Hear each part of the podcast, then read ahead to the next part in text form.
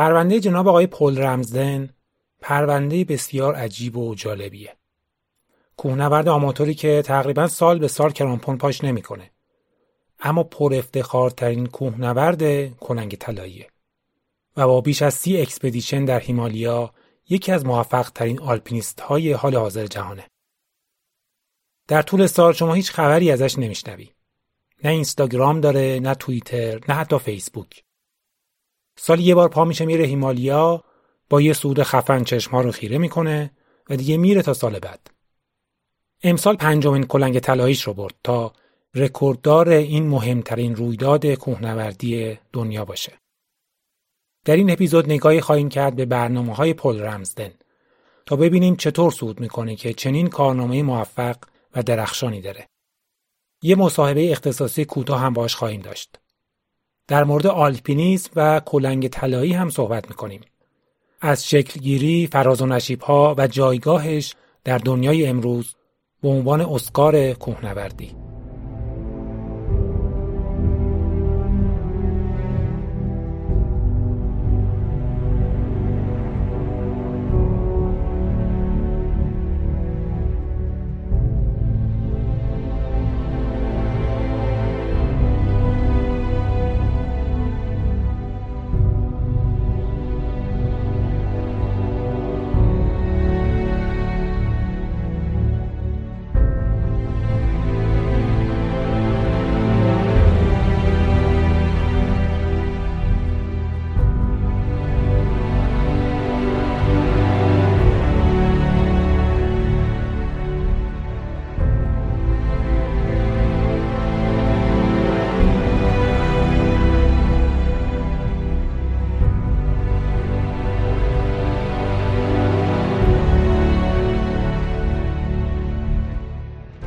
سلام. به بیسکم خوش اومدید.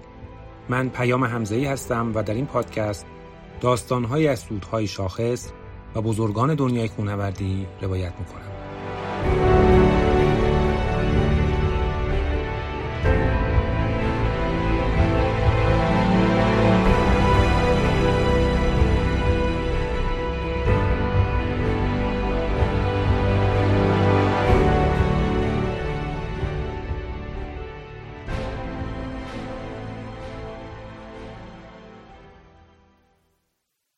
پل رمزن 54 ساله مالک یک شرکت بهداشت حرفه‌ایه که کارش نظارت بر محیط‌های کار از نظر مسائل ایمنی خصوصا خطرات ناشی از تماس با مواد شیمیایی. اکثر مشتریهاش از خاورمیانه و کشورهای نفتخیز مثل لیبی و عربستان هستند. به همین دلیل زیاد به این کشورها سفر می‌کنه. شغلش برخلاف آلپینیست ها و کوهنوردهای حرفه‌ای که ما می‌شناسیم کوهنوردی نیست. و حتی خیلی فرصت کوهنوردی هم نداره و هر سال فقط یه expedition خارجی میره و ممکنه از یه برنامه تا برنامه بعد فرصت نکنه کرامپون پاش کنه. هیچ علاقه ای هم به رسانه های اجتماعی و داشتن وبلاگ و معرفی و present کردن خودش نداره. او متولد یورکشایر در شمال انگلستانه. کوهنوردی رو خیلی زود و از دوران نوجوانی شروع کرد.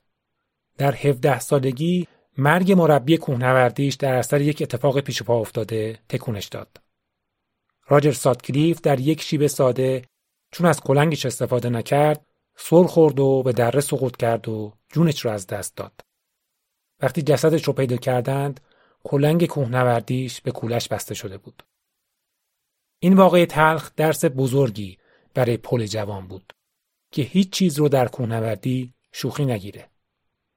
شاید یکی از دلایل آمار خیره کننده موفقیت های او در برنامه هاش همین درسی بود که در جوانی از مرگ مربی خودش گرفت.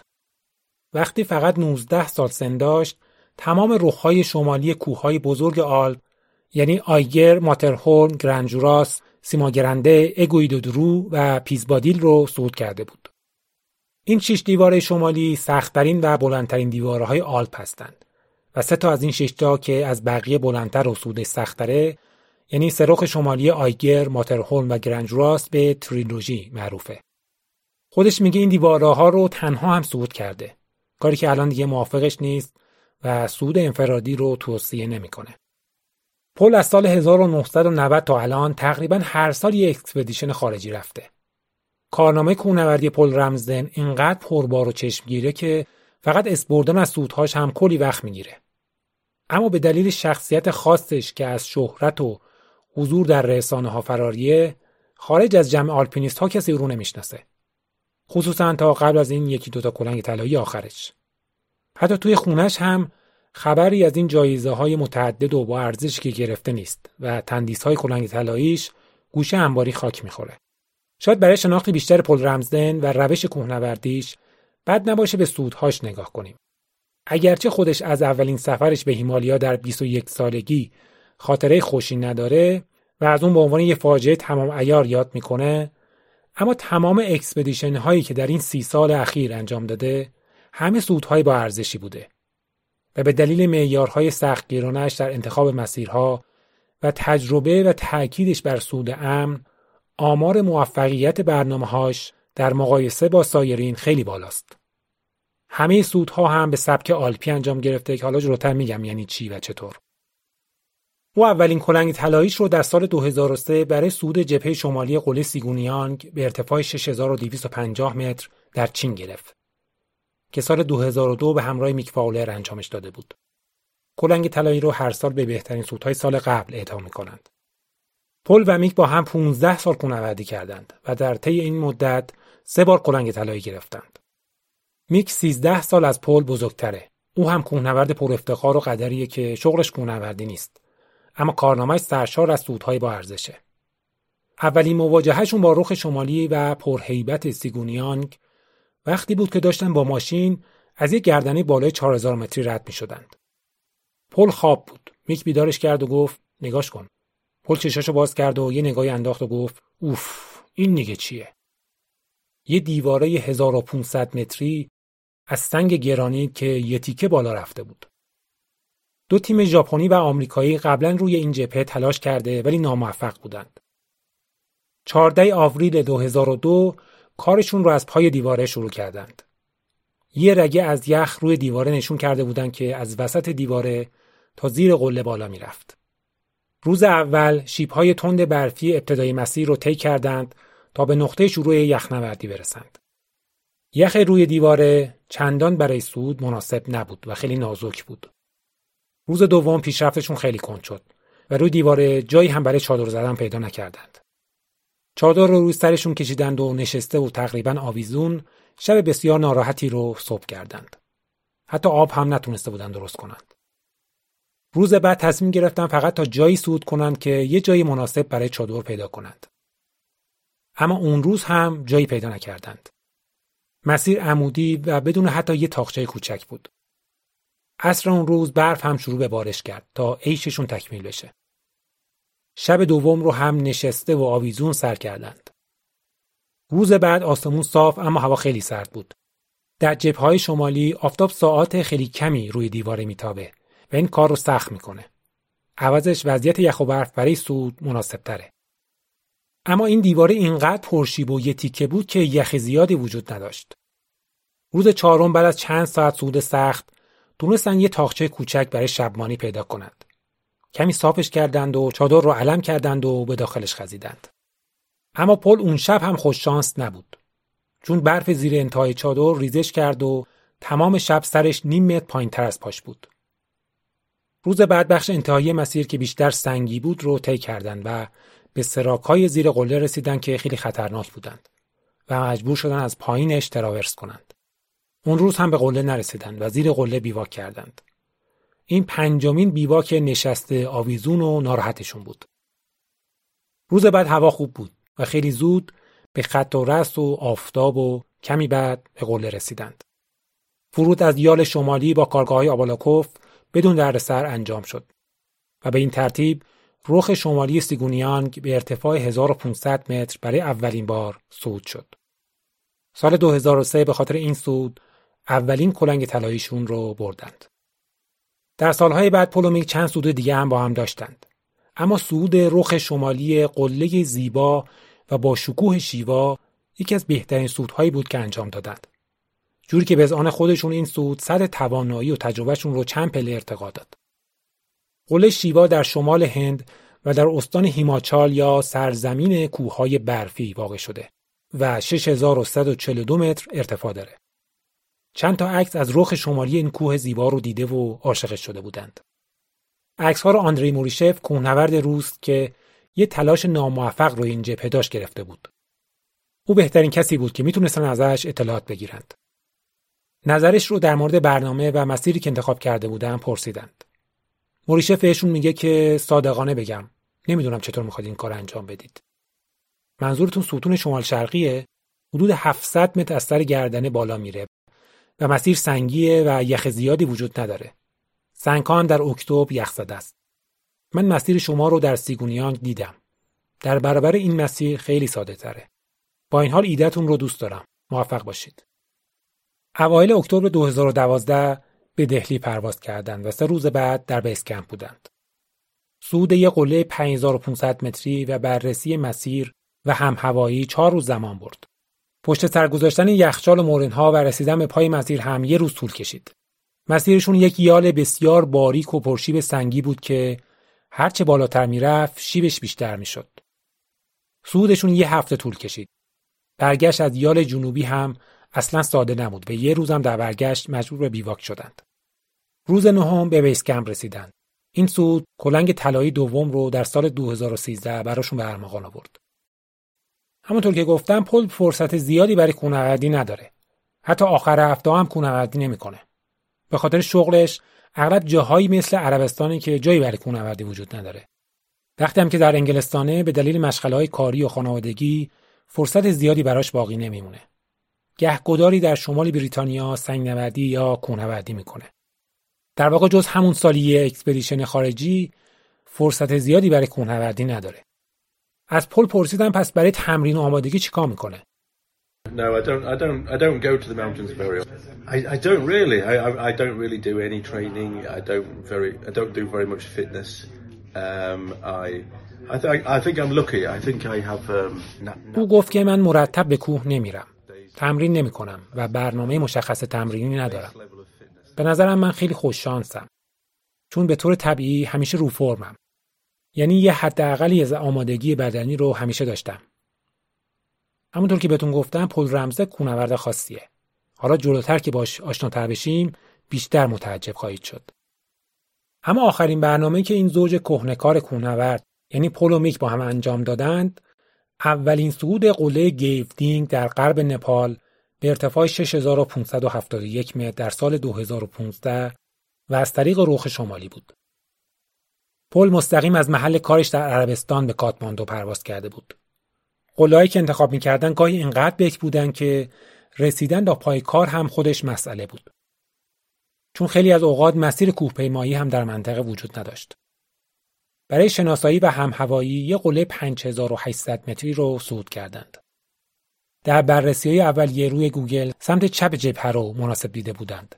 اما وقتی از نزدیک جبهه شمالی رو بررسی کردند با اینکه در سمت چپ مسیر خوب و مستقیمی وجود داشت اما بخشای بالایی شیب های پربرفی داشت که اگه هوا خراب می‌شد می‌تونست درد سرساز بشه و خطر بهمن داشت.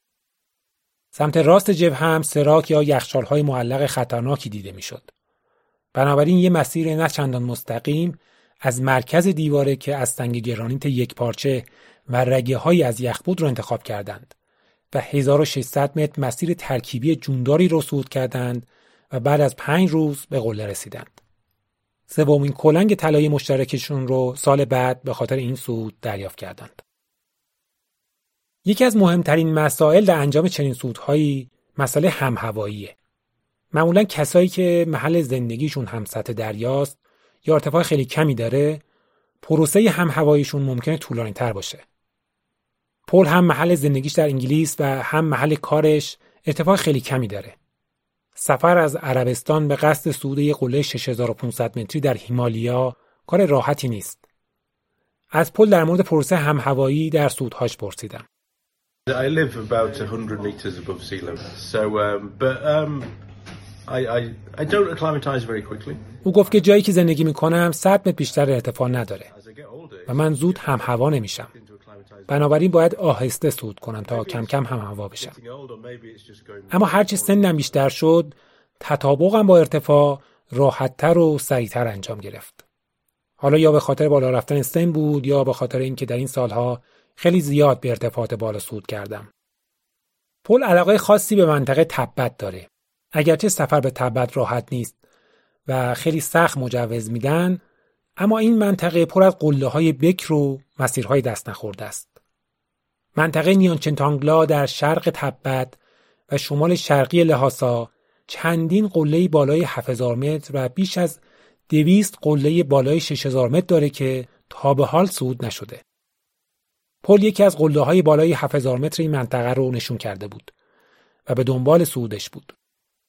او این کوه رو از یکی از عکس های تاموتسو ناکامورا پیدا کرده بود. ناکامورا کوهنورد، کاوشگر و یه معلف ژاپنی سرشناسه که الان نزدیک به 90 سال سن داره و در دنیای کوهنوردی به دلیل پروژه های اکتشافی که عموما در تبت و استان سیچوان چین انجام داده شهرت داره. او از سال 1990 بیش از چهل expedition اکتشافی به جنوب و شرق تبت داشته و مناطق بکر و انبوهی از کوهها رو اونجا شناسایی و عکس برداری کرده. اسم اون منطقه رو هم گذاشته آلپ تبت. یک کتاب نفیس با عکس‌های فوق‌العاده با همین نام هم منتشر کرده. ناکامورا عمرش رو در سفر و اکتشاف این مناطق بکر گذاشته. طبیعتا سفر به این مناطق دور افتاده و صعب العبور اصلا کار ساده ای نیست. گاهی در یک برنامه 4 5 هزار کیلومتر رو با ماشین، با اسب و پیاده پیمایش می‌کنه. تحقیقات ناکامورا مرجع خیلی خوبی برای آلپینیست ها و کوهنوردهایی که دنبال کارهای نو و قله های سود نشده هستند. پل قله نیانچنتانگلا رو از تحقیقات و عکس های ناکامورا پیدا کرده بود. اما گرفتن مجوز از چین برای کوهنوردی در تبت اصلا کار راحتی نیست. برای بعضی مناطق اصلا مجوزی صادر نمیشه.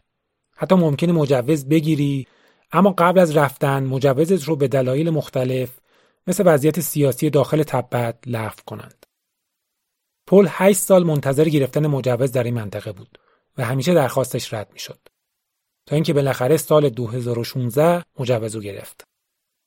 اما این کوه یه قله 7000 متری بود و میک همتناب قدیمیش که 15 سال با هم کوهنوردی کرده بودند حالا دیگه 60 سال رو رد کرده بود. و پل باید یه همتناب جوونتر برای برنامهش انتخاب می‌کرد.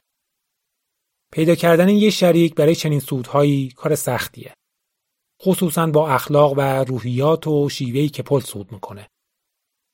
به نظر پل همتناب خوب کسیه که جدای از توانایی فنی بالا ایمنی و سود امن اولویتش باشه. همینطور باید کوهنورد متحد و با مسئولیتی باشه و در این حال حس شوخ هم داشته باشه تا توی برنامه با هم راحت باشند. به خیلی ها مستقیم پیشنهاد داد اما سبک و نوع برنامه های او برای هر کسی جالب نبود. نیک بولاک که یه آلپینیست کارکشته است رو از قبل میشناخت. اولین بار او رو دوازده سال قبل در نامچه بازار دیده بود. اون موقع آدم خشن و ترسناکی به نظر می اومد که کنار اومدن باهاش سخت باشه. ولی انگار دوازده سال زندگی در ون او رو آروم کرده بود. الان با گربه ها هم نشین بود و در حال نوشتن دومین کتابش. او رو در خانهش در شمال ولز ملاقات می‌کنه و خیلی زود به تفاهم می‌رسند و قرار میشه که با همین برنامه را اجرا کنند. کارهای سفرشون رو انجام دادند و دو بلیت برای لحاسا گرفتند. ولی یه هفته قبل از پرواز انجمن کوهنوردی چین تبت یا CTMA بهشون گفت که مجوز ورود به تبت رو ایمیل نمی‌کنه و باید در چین و قبل از وارد شدن به تبت به صورت حضوری بیان بگیرند. تغییر بلیت براشون گرون تموم شد. پرواز به تبت خیلی ارزون نیست. خلاصه بعد از رسیدن به لحاسا تصمیم گرفتن سفر به بیس کمپ رو طولانی تر کنن تا بخشی از پروسه هم هواییشون هم تکمیل بشه. دو شب در لحاسا که 3700 متر ارتفاع داره موندند.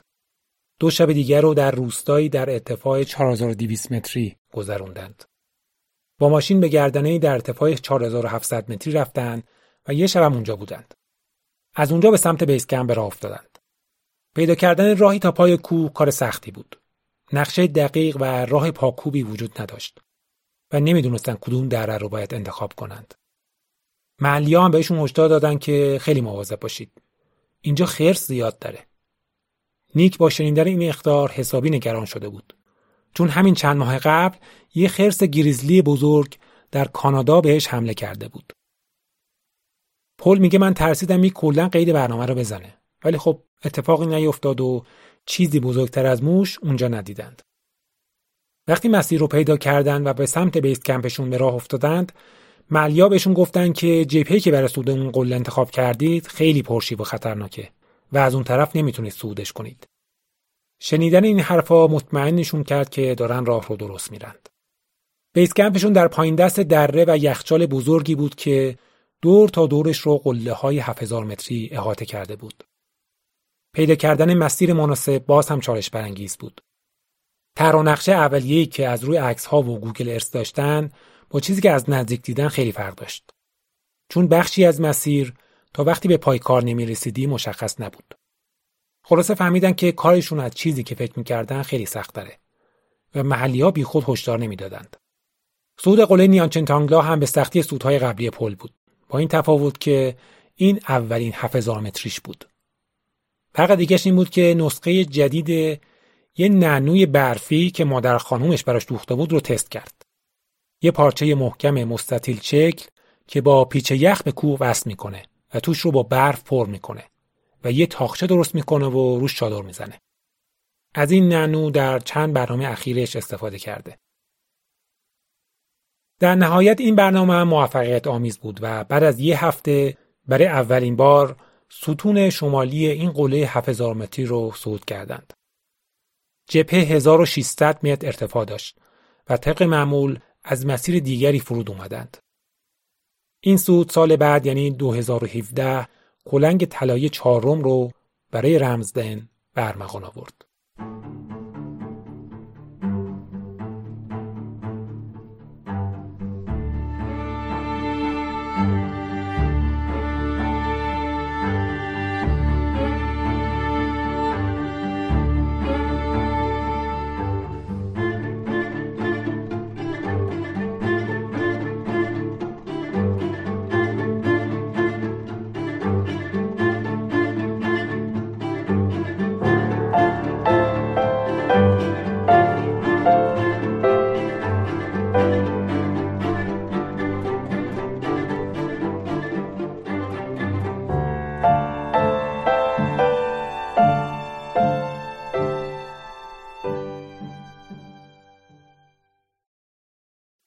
این آخرین برنامه پل قبل از کووید بود.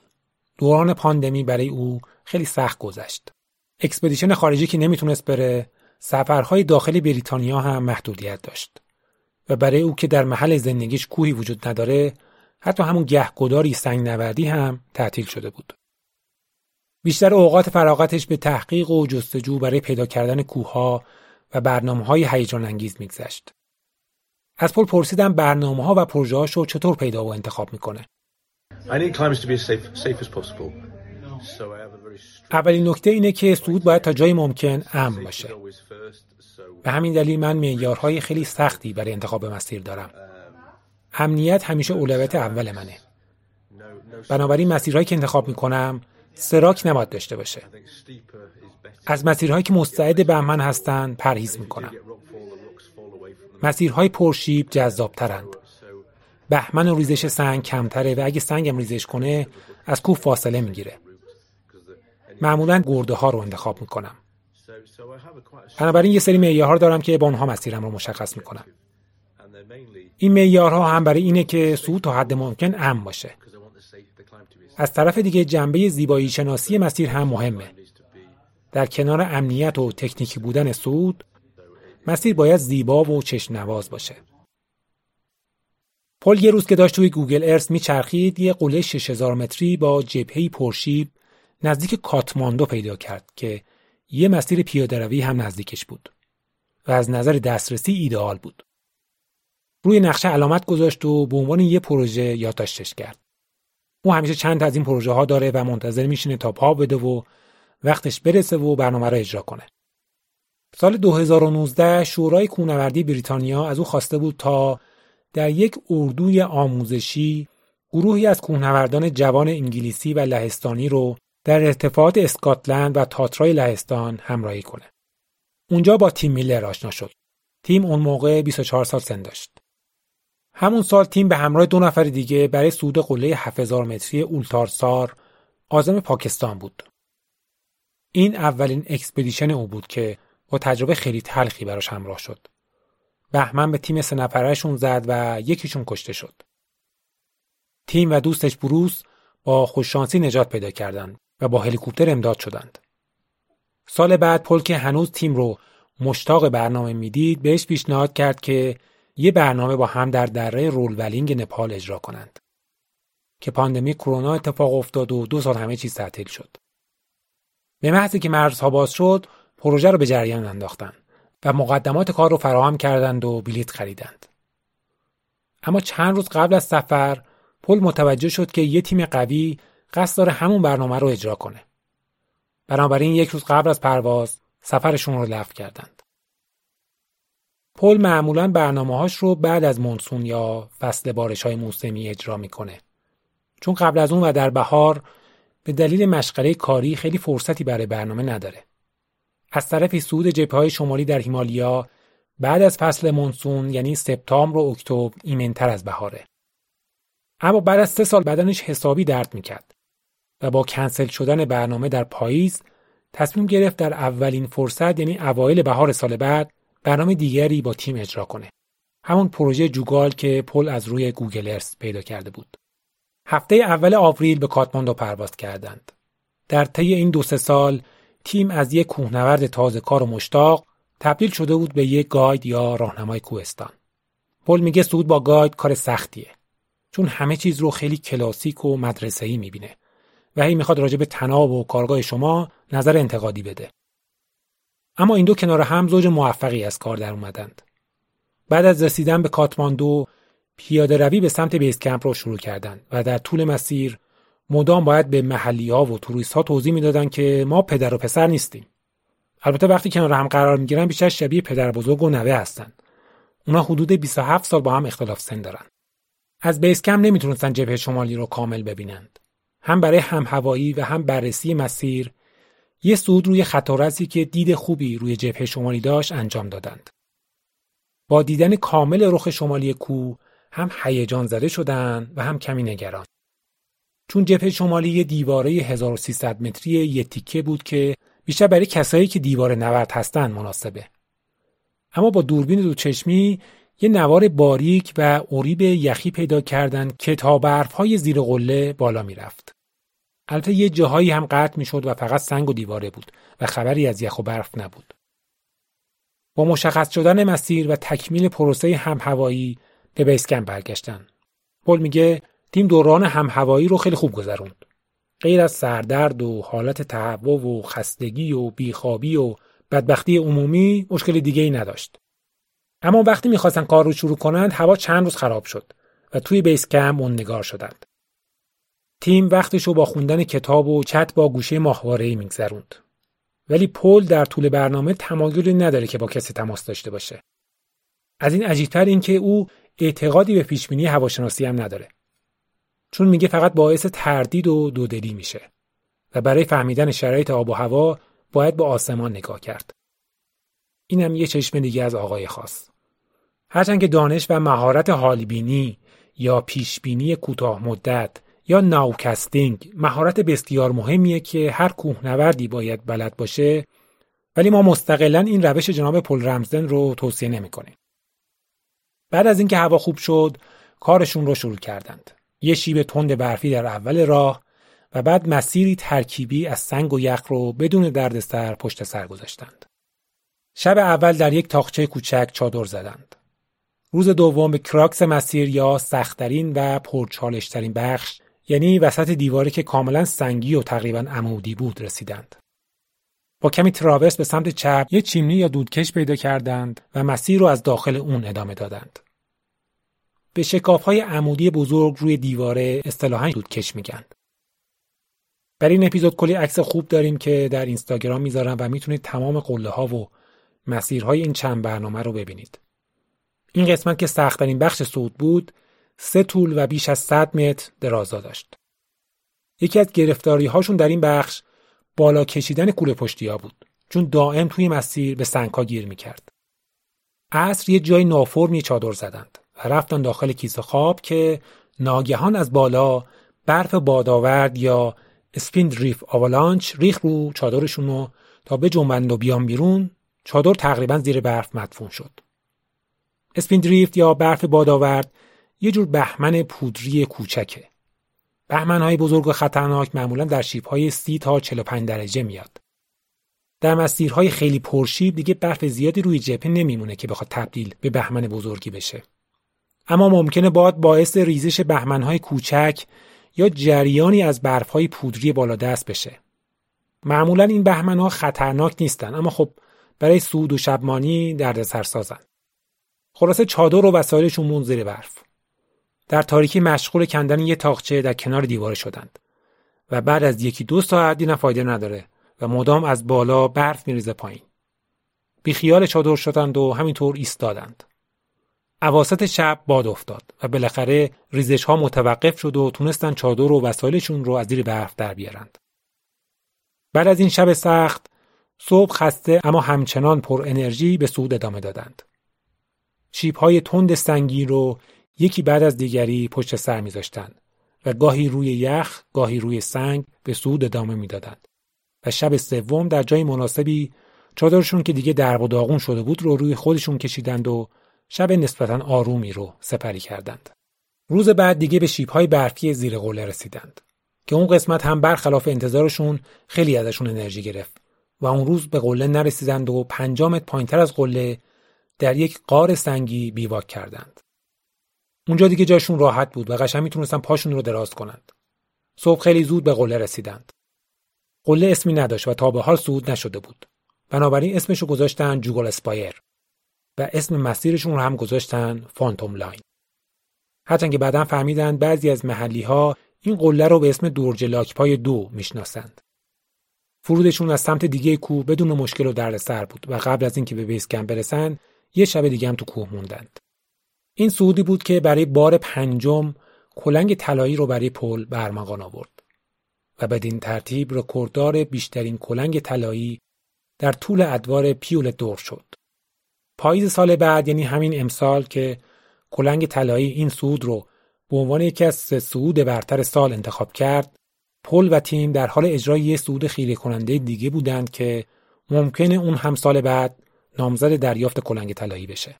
اولین سعود قله 6000 متری گمنامی به نام سورما سارووار در غرب نپال. از پل پرسیدم سود با تیم چطور بود و این اختلاف سنی زیاد مشکلی ایجاد نکرد.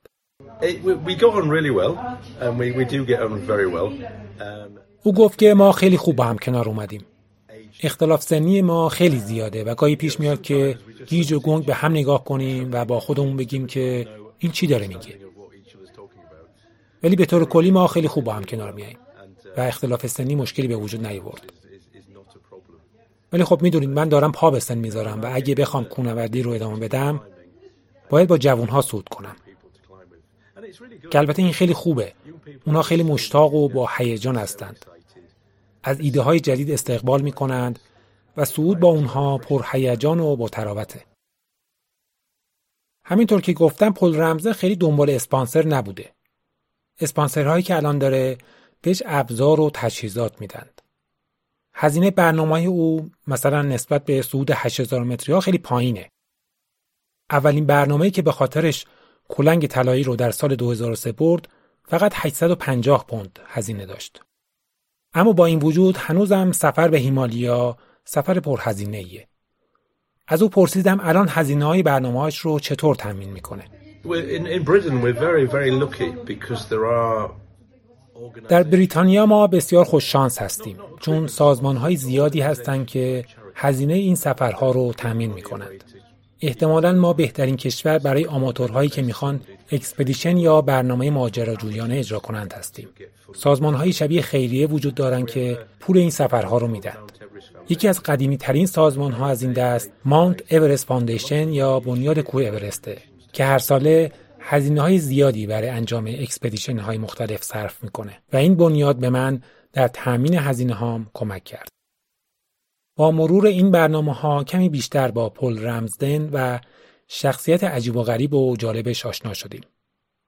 یک کوهنورد کهنکار با خلقیات انگلیسی، سنتی و پایبند به اصول و در این حال شوختب و بزلگو. پل رمزن خیلی به سبک و شیوه سود اهمیت میده و همیشه به سبک آلپی یا آلپان استایل سود می‌کنه و اصلا جز این رو کوهنوردی نمی‌دونه. به نظر او سبک سود از همه چیز مهمتره. ازش پرسیدم با توجه به اینکه کوهنوردی شغلش نیست و در واقع یک کوهنورد آماتوره چرا اینقدر روی سبک تاکید داره. اما قبل از اینکه پاسخ پل رو بشنویم یه نکته درباره کلمه آماتور بگم. معمولا بعد از شنیدن این واژه ما معنای تازه کار به ذهنمون میاد. ولی در واقع اینطور نیست. آماتور یعنی کسی که علاقمندی یا هنری داره که شغل و حرفش نیست. اما اون کار رو با عشق و علاقه فراوان انجام میده. این تعریف در مورد پل هم صدق می‌کنه. او واقعا یک کوهنورد آماتور و عاشقه. این یه رویکرد سنتی انگلیسی است. تاریخ کوهنوردی انگلستان با آلپینیسم عجین شده. وقتی در دهه های 50 و 60 میلادی expedition های بزرگ و صعود به سبک محاصره تمام شد، صعود به شیوه آلپی جایگزین این صعودها شد. این کاریه که کوهنوردان بریتانیا از اون زمان تا به حال انجام دادند. من نمی‌تونم سبک دیگری رو تصور کنم. این بخشی از تاریخ و میراث ماست. اما بد نیست همینجا یه اشاره کوتاهی بکنم که اصلا آلپینیسم یعنی چی و سبک آلپی چه ویژگیهایی داره. آلپینیسم به طور خلاصه یعنی کوهنوردی فنی. اما آلپینیسم تاریخ و پیشینه بسیار قدیمی و عمیقی داره که پرداختن بهش چند اپیزود نیاز داره.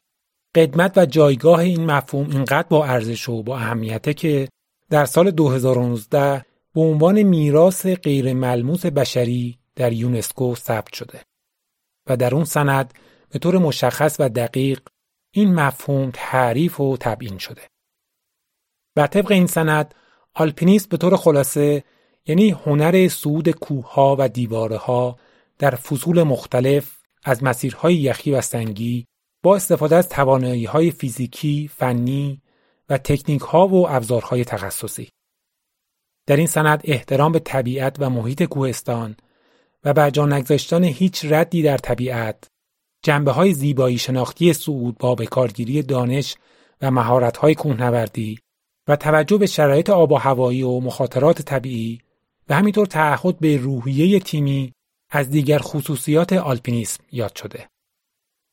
ظاهرا ابداع واژه آلپینیسم برمیگرده به سال 1760 میلادی اما سالهای ما بین 1854 تا 1865 و فتح قله ماترهورن رو عصر طلایی آلپینیسم نامیدند. با وجود اینکه فرانسه و شامونی پایتخت آلپینیسمه و این هنر پیرامون مونبلان بلندترین قله آلپ و در سه کشور فرانسه، سوئیس و ایتالیا شکل گرفته اما انگلستان جایگاه منحصر به فرد و مهمی در توسعه آلپینیسم داشته. اولین Alpine Club دنیا در سال 1857 در انگلستان تأسیس شد. هر جا شما عبارت Alpine Club رو دیدید، منظور Alpine Club انگلستانه. در غیر این صورت نام کشور بعد از این عبارت میاد. مثلا Alpine Club آمریکا، ایتالیا، ژاپن و الی آخر. Alpine Club فقط مختص کوهنوردان انگلیسی نبود و بسیاری از راهنماها و کوهنوردای کشورهای دیگه هم عضو این باشگاه بودند. اکثر قله های بلند و مهم آلپ برای اولین بار توسط اعضای Alpine Club صعود شد. اما صعود به شیوه آلپی یا alpine style در واقع توسعه، گسترش و بکارگیری آلپینیسم کلاسیک در کوههای بلنده. بعد از صعود بلندترین قله های دنیا با expedition های بزرگ و روش محاصره ای آلپینیست های اروپایی کم کم به این فکر افتادن که 8000 متری ها و سایر کوه بلند رو به سبک آلپی صعود کنند. هرچند که این ایده رو افرادی مثل والتر بوناتی مطرح کردند اما هرمان بول رو پیشگام این سبک صعود در هیمالیا می‌دونند. در مقابل سبک آلپی روش محاصره وجود داره که عبارت است از صعود با تعداد نفرات بالا با استفاده از تجهیزات و امکانات زیاد بالا پایین رفتنهای متناوب و برقراری کمپ ها و طناب های ثابت برای رسیدن به قله در مدت زمان طولانی. اما در alpine style شیوه صعود شبیه کاریه که در آلپ انجام می‌گیره. با حداقل امکانات و با شبمانی یا بیواک در بین راه. شما دیگه رفت و برگشت های متعدد و بارگذاری و کمپ و طناب ثابت ندارید. از اکسیژن کمکی استفاده نمی کنید. صعود با حداقل نفرات یعنی دو تا سه نفر انجام میشه. طبیعتا شرپا جایی در این سبک صعود نداره. ردی در کوه به جا نمی‌ذارید. بنابراین اجازه رولکوبی ندارید. باید کمترین تأثیر مخرب در طبیعت رو داشته باشید. در آلپان استایل شما حتی هم هوایی رو هم روی خود مسیر انجام نمی‌دید. قبل از شروع برنامه اصلی باید هم هوا شده باشید و صعود قله با اولین تلاش انجام می‌گیره. خلاصه فقط شمایید و توانایی هاتون در طبیعت بکر و هرچه لازمه باید در کوله بارتون داشته باشید. از آزوقا و تجهیزات تا تجربه و دانش فنی. این واژه در فارسی سعود سبکبار ترجمه شده که خیلی گویای تمام این ویژگی ها نیست و به نظرم همون سعود به سبک آلپی مناسب تره. این همون سبک و روشیه که امروز کلنگ طلایی نمادشه. در واقع کلنگ طلایی برای ترویج و گسترش این شیوه صعود پایگذاری شد. که قصه جالب و مفصلی داره که اینجا یه اشاره کوتاهی بهش می‌کنم. Great day so far. It's only just beginning.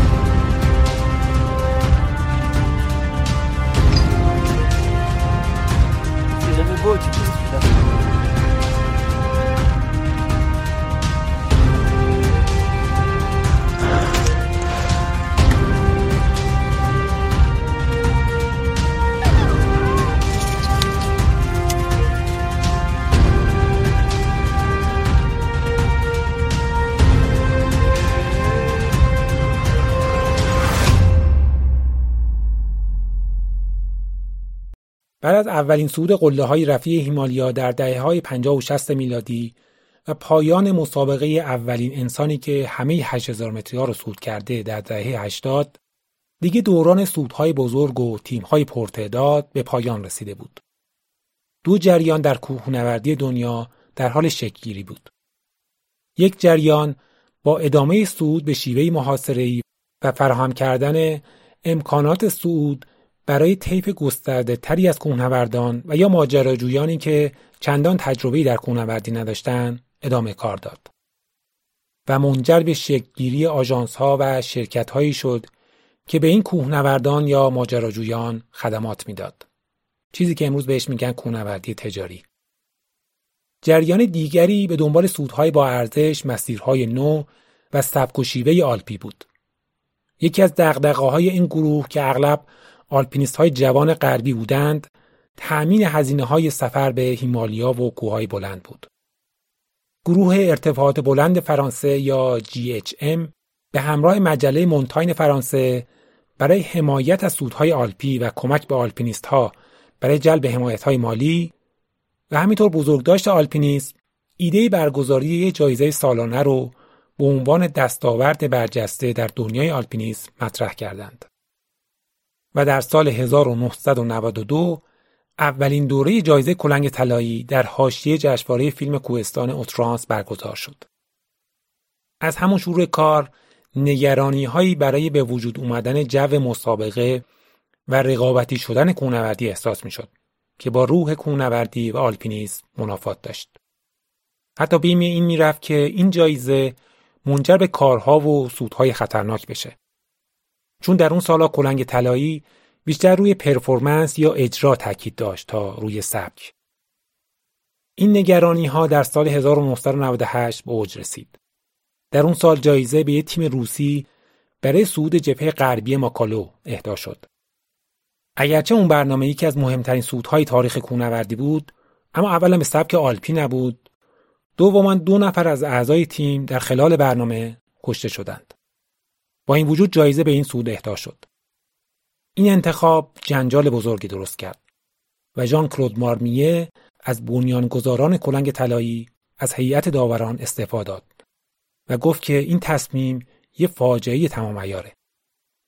معیارها برای انتخاب سود دوره بعد تغییر کرد و یکی از شرایط این بود که کوهنوردا باید سودها رو به سلامت به پایان برسونند. اما بزرگترین جنجال تاریخ کلنگ طلایی در سال 2007 اتفاق افتاد.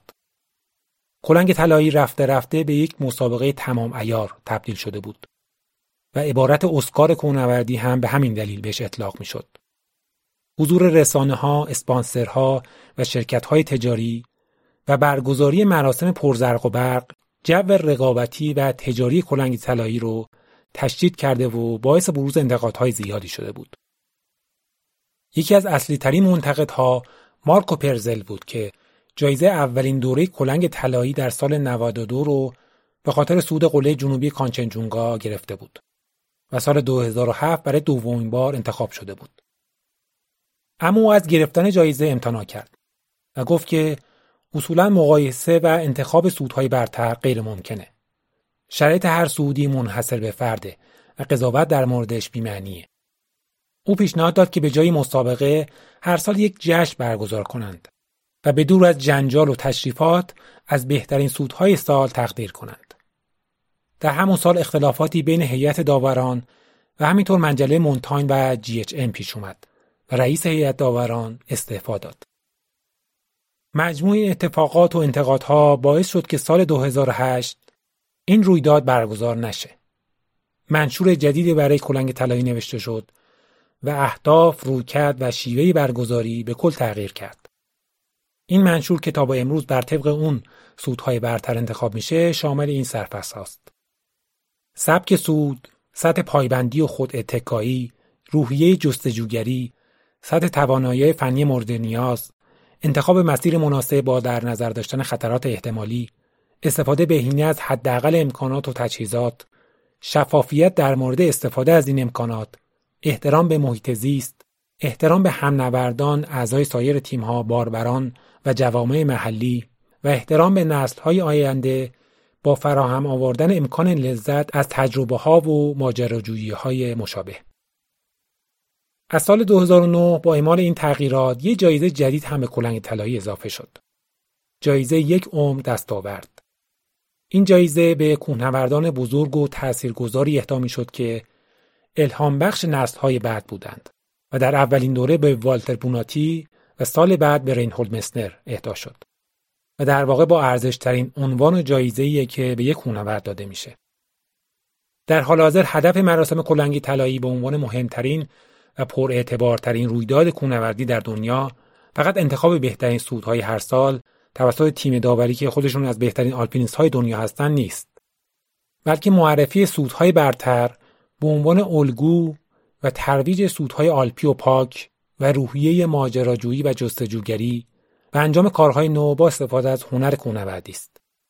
در واقع تاکید بر سبک سود به جای سود به هر قیمت و با تیمهای بزرگ و تجهیزات زیاد و آسیب به طبیعت.